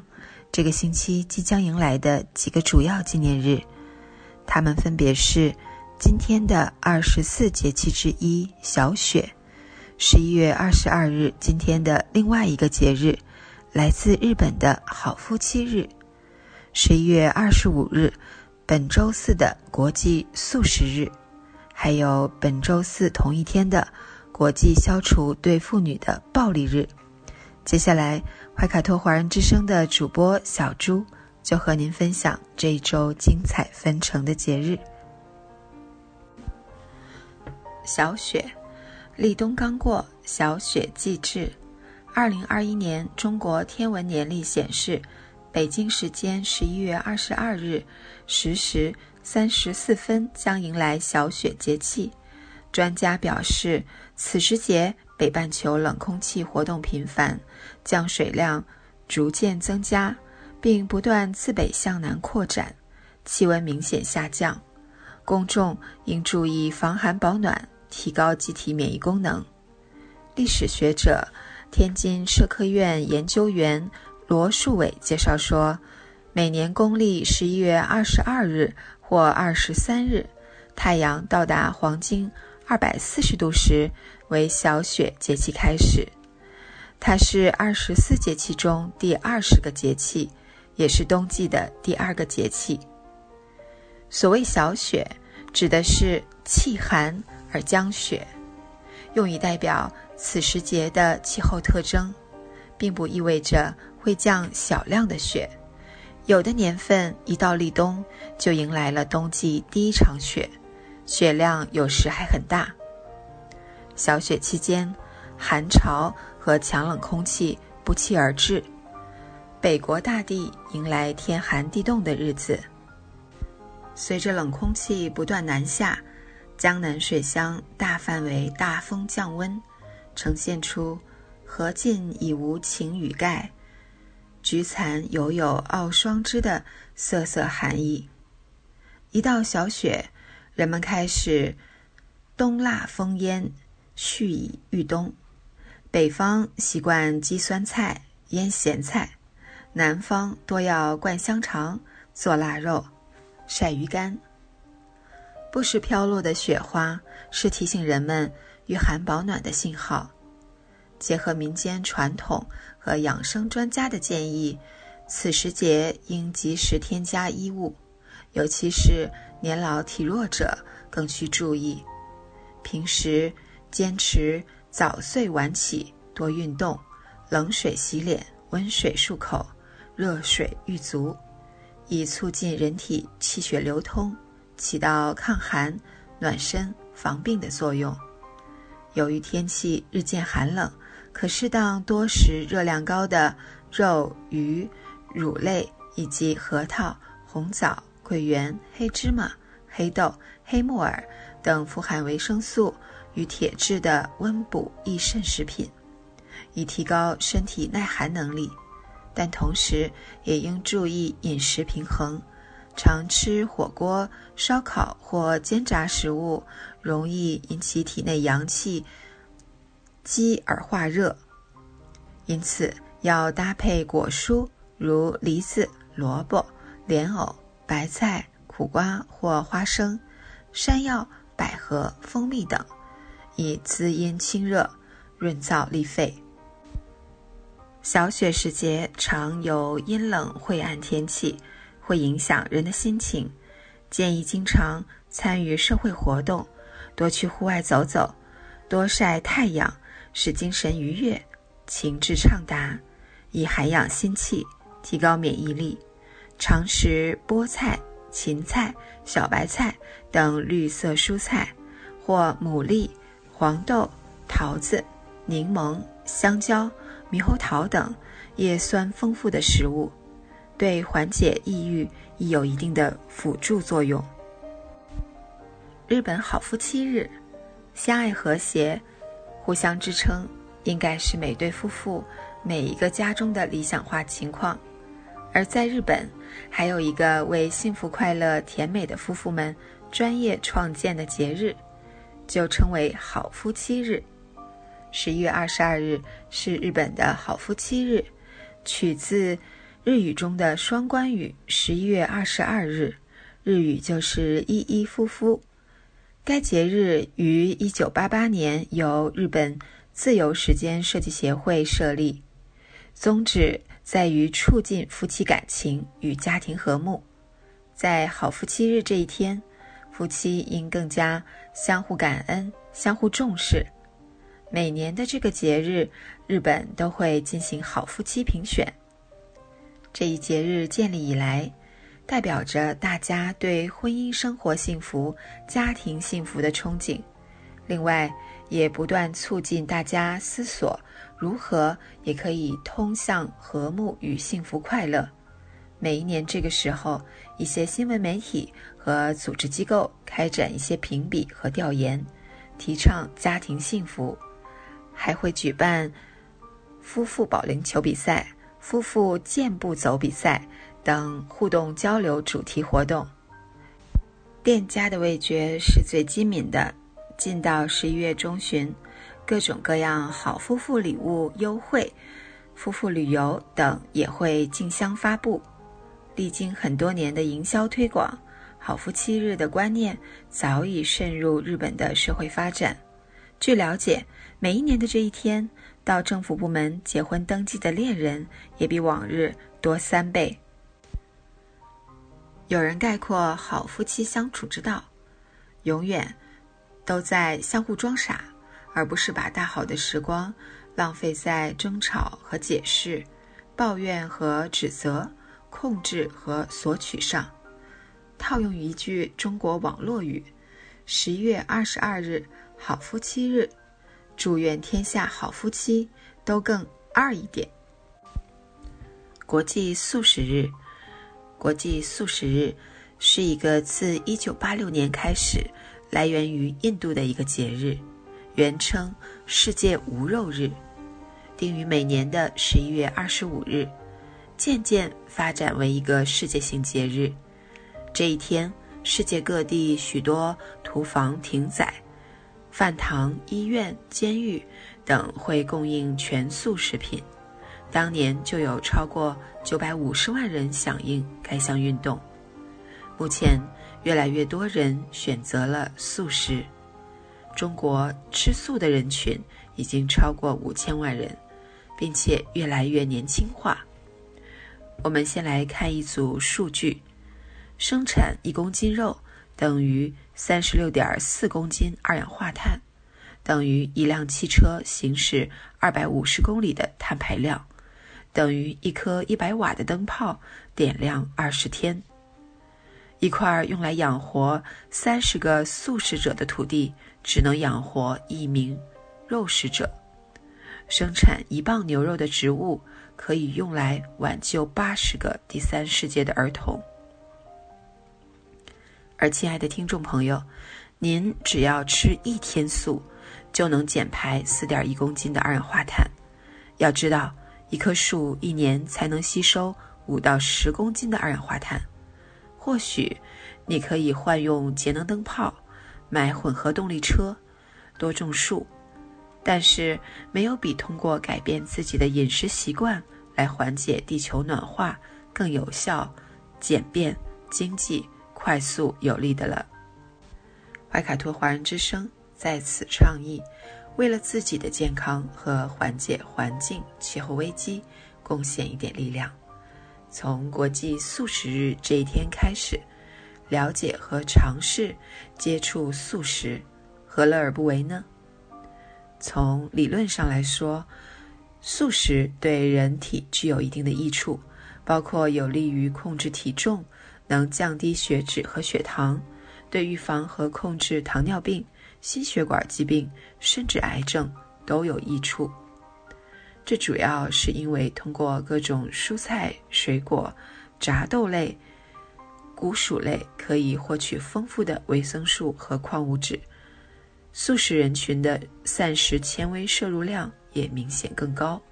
此外，各种植物性食物中还有低聚糖，也就是益生元、抗氧化物质和一些有保健作用的植物化学物，在营养素。得到充足摄入的前提下，素食对于增强免疫力、维持肠道健康、降低胆固醇、清除自由基、预防慢性疾病等方面都有一定的帮助。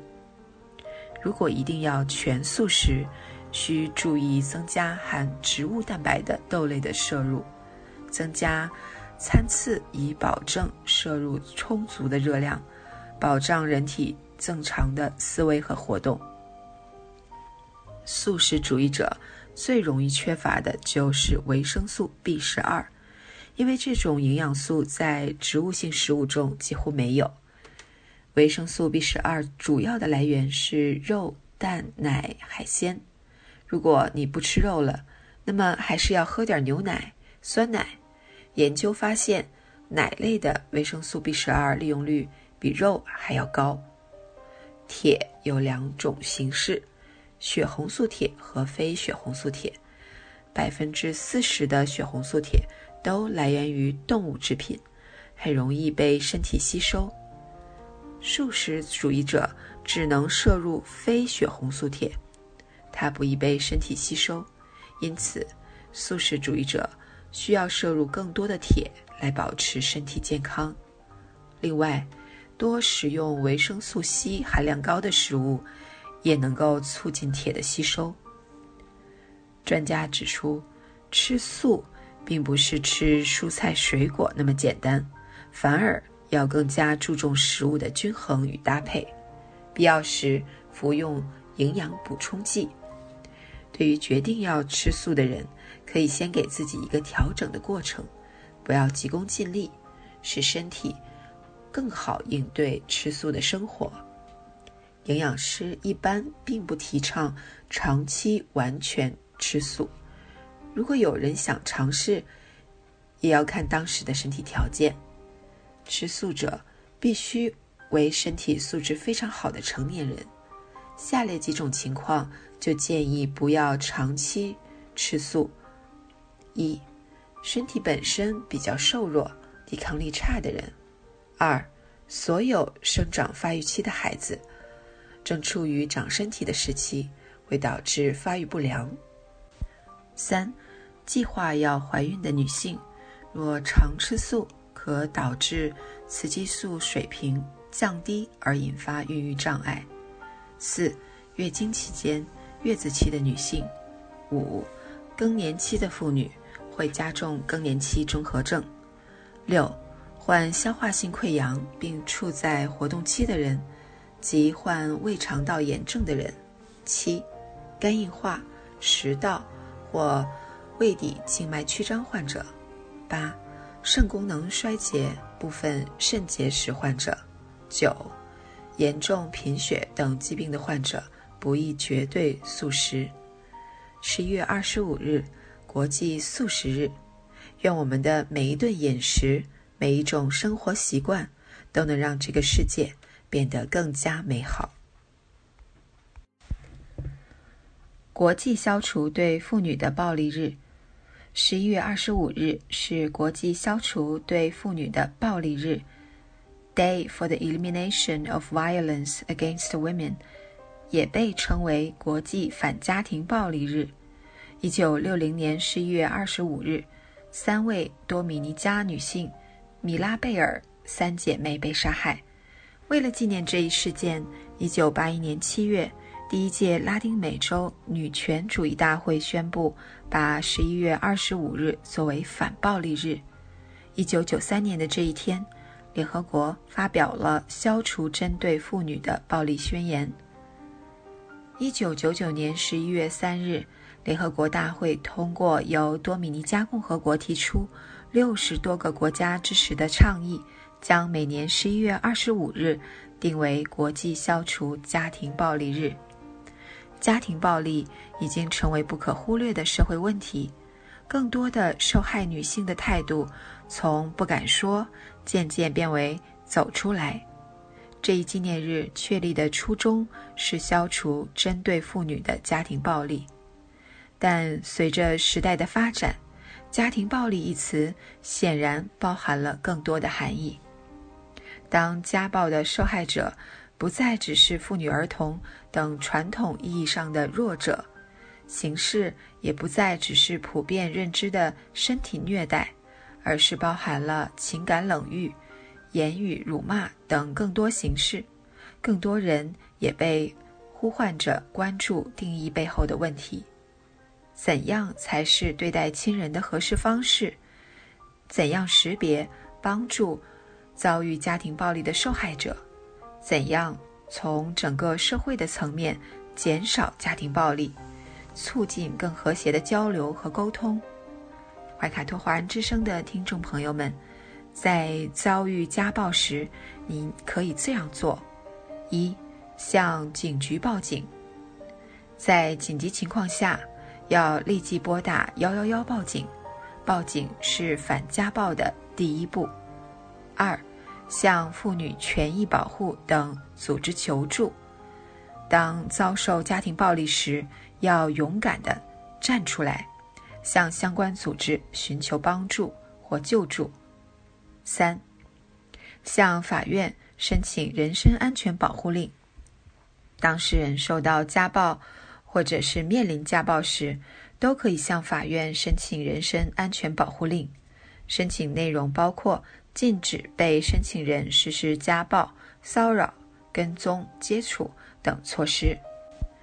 四、学会保存家暴的证据。家暴维权需注重举证。家事案件中有认定为家暴的比例并不高。一方面是确实不属于家暴，只是夫妻间争吵或者是轻微的推搡；另一方面则可能存在家暴，却缺乏证据。May you be treated tenderly by this word，。中文的含义是愿你被世界温柔以待。无可否认，家庭暴力是世界范围内存在的。难以根除的社会问题，没有任何婚姻制度能够承诺给人幸福。面对家暴，不妥协，不沉默，请立即拿起法律武器保护自己。那么，今天我们的地球传奇就和大家聊到这里。希望这短短的十几分钟，主播小猪可以带给听众朋友一些有趣的话题和知识。能够引起大家的共鸣。马上呢，我们就会进入深受听众朋友们喜欢的生活百科。主持人会和大家一起探索和发现隐藏在日常生活中的趣味知识和实用技巧。不要走开，精彩稍后继续。聆听我的声音，精彩您的生活，美妙无处不在。怀卡托华人之声生活百科。怀卡托华人之声中文广播的听众朋友们，我是主持人小峰，我是主播奥斯卡。感谢大家今晚的陪伴。现在来到了我们今天黄金时段华语播音的最后一个单元——生活百科。这是一个充满了生活小智慧的专题时间。主持人在这里和大家分享各种各样的趣味日常小窍门，让您在生活中更加得心应手。好的，小峰，今天我们和大家来聊聊哪方面的小常识呢？近日花四万消灭白头发，结果就是拔。新闻冲上热搜，这个让当事人何女士耗费巨资的项目，主要内容就是拔一个多小时的白头发。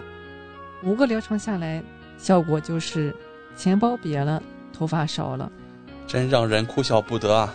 新闻一出便引起公众热烈讨论，有的说白发不能拔，拔一根长十根；有的说多吃黑色食品可以长黑发。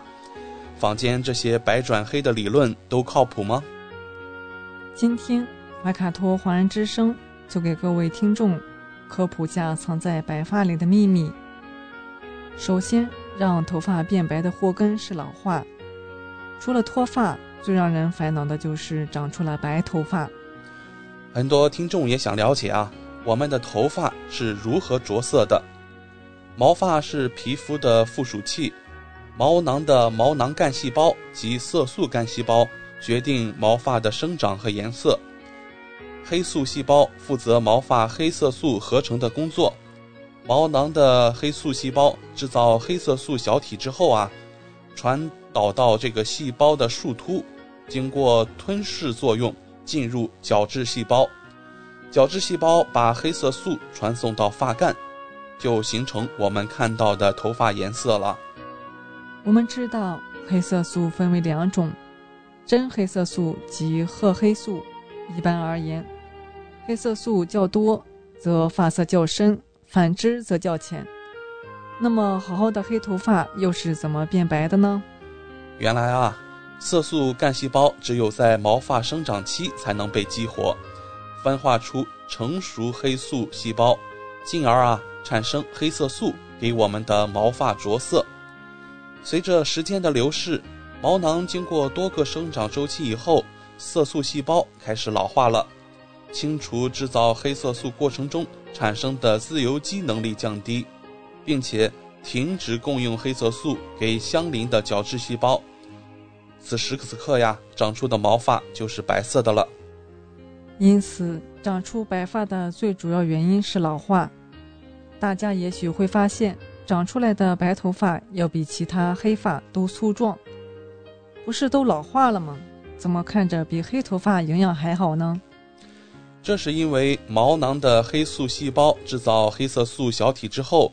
传送到细胞树突，经过吞噬作用进入角质细胞，角质细胞把黑色素传送到发干，形成我们看到的头发颜色。在这个过程当中，长出的白发由于省略了黑色素运送到毛囊角质细胞这个耗能过程，因此白发的生长速度比黑发还要快，并且显得更为粗大。研究指出。亚洲人大约在接近四十岁的时候就会开始出现白头发，到了五十岁，有百分之五十的人会有一半的白发长出。一般我们观察到的是颞部及鬓角最先开始出现白发，然后是头顶部，最后才是枕部区域。由于黑色素细胞停止制造黑色素后，还会有一些黑色素的残存。我们也会发现，出现白发的过程中，会先出现一些过度的灰发。嗯，那在这里需要说明一下，所谓的一夜白头，其实是发生了急性弥漫性的斑秃。斑秃是一种可逆的脱发性疾病，引起免疫反应的炎症细胞只攻击含有黑色素的毛囊，因此黑色头发被攻击完全脱落，只剩下了白发。年纪轻轻就生白发，又是什么情况呢？遗传因素是造成少年白的原因。在二十五岁以前出现白发的称为少年白。有几个大规模的研究发现，少年白与家族遗传背景最相关，男性或女性发生少年白的几率是一样的。除了遗传背景，多个研究也指出。以下几个因素也会影响头发变白，比如疾病因素，包含了甲状腺功能异常、恶性贫血、脑垂体功能受损、自身免疫疾病，比如我们刚才提到的斑秃，还有白癜风和早衰综合症都会出现白发。低钙、低铁、维生素 B 幺二及维生素 D 水平降低也与出现白发有关。此外，吸烟的人群提早出现白发是不吸烟人群的二至四倍。精神因素也是一个不可忽视的要点。精神压力增大，除了可以引起或加重脱发，也可能引起毛发变白。最新的研究动物模型中已经得到证实，压力可以激活交感神经，使大量毛发色素干细胞被激活，最后耗竭。使得毛发变白，其他如心血管疾病、酗酒、肥胖，也有研究发现与白发有关。相信很多听众见到头上有一两根白发，如同眼中钉，不拔不快。不过了解真相后，你可能会放弃，因为拔出的头发再长出来也还是白色的，所以建议不要强行将白发拔出。也有人说啊。白头发拔一根长十根，这种说法也不对，因为我们每个毛囊单位由一到三个毛囊组成，也就是说能有一到三根毛发长出。被硬拔出来的毛发不会增加周围毛囊的再生长，因此也不会有拔一根长十根的情况。这里还要提醒怀卡托华人之声听众朋友注意，长期反复拔出毛发，容易引起毛囊发炎，甚至导致毛囊被破坏，最终毛发不能再长出。以上造成白发的原因，使得毛囊色素干细胞耗竭。因此，从医学角度来看，已经变白的毛发基本无法转黑。我们中国人的毛发本身就是黑色，因此出现了白发会比较明显，容易造成焦虑。医学上目前还没有特效药治疗白发，所以不要轻信坊间各种治疗白发的产品或药物。反而可能进一步损伤毛囊，或者更加严重，直接损伤肝肾功能。此外，通过吃黑芝麻、黑豆等黑色食品来治疗白发的方法也不靠谱。这些看起来黑色的食物，医学上没有证据表明能将其成分转化为毛囊的黑素，使得白发转黑。不过，有些没完全变白的灰发还有抢救的可能性。在黑色素还没有完全耗竭的情况下，这些灰发是有可能转黑的。此外，根据现有的医学证据，保持身心愉快、均衡膳食、加强锻炼、控制体重、避免烟酒，我们还是可以延缓白发的发生。总而言之，毛发衰老无可避免，选择适合自己、不会引起头皮过敏的染发剂，可能是目前有效。而且安全遮盖白发的方法之一。如果有听众朋友在短期内出现较多白发，或没有家族少年白背景，却在二十五岁前就出现较多白发时，建议寻求皮肤科专科医生的帮助，进一步排除是否伴随有其他系统性疾病的发生，以及是否发生了弥漫性斑秃、头皮白癜风等。好了，十分钟的时间过得飞快。今天我们生活百科也要告一段落了。希望主播小峰和奥斯卡在这里的分享，让大家感受到了来自日常生活方方面面的乐趣。谢谢您的收听。好的，听众朋友，时间来到了星期一晚上的九点钟，在这个时刻，我们和您快速浏览一下未来一周的天气情况。周二、周三、周四都是晴有雨的过程。温度保持在十二摄氏度到二十二摄氏度之间。周五、周六我们将迎来难得的好天气，那温度将维持在十一摄氏度到二十三摄氏度之间。周日依然是晴转雨的过程，温度也将保持在十一度到二十四摄氏度之间。好了，那快要到九点钟了，我们今晚黄金时段的怀卡托华人之声华语广播电台节目也即将告一段落了。通过我们中新华媒微信公众服务号收听节目的听众朋友，您可以继续收听我们带给您的二十四小时的精彩的广播电台节目。今晚主播奥斯卡、小峰、轩轩和小朱在这里共同祝愿各位听众晚安。我们在下一个黄金时段空中电波再见。怀卡托华人之声，音质天成，悦动人生，伴我随行。怀卡托华人之声，音质天成，乐动人生，伴我随行。You are listening to Waikato Chinese Voices. Follow our radio, share the world. 您正在收听的是 FM 八十九点零怀卡托华人之声广播电台节目，我们在新西兰为您播音。For more episodes, use the accessmedia.nz app for iOS and Android devices, or subscribe to this podcast via Spotify, iHeartRadio, or Apple Podcasts. This free FM podcast was brought to you with support from New Zealand On Air.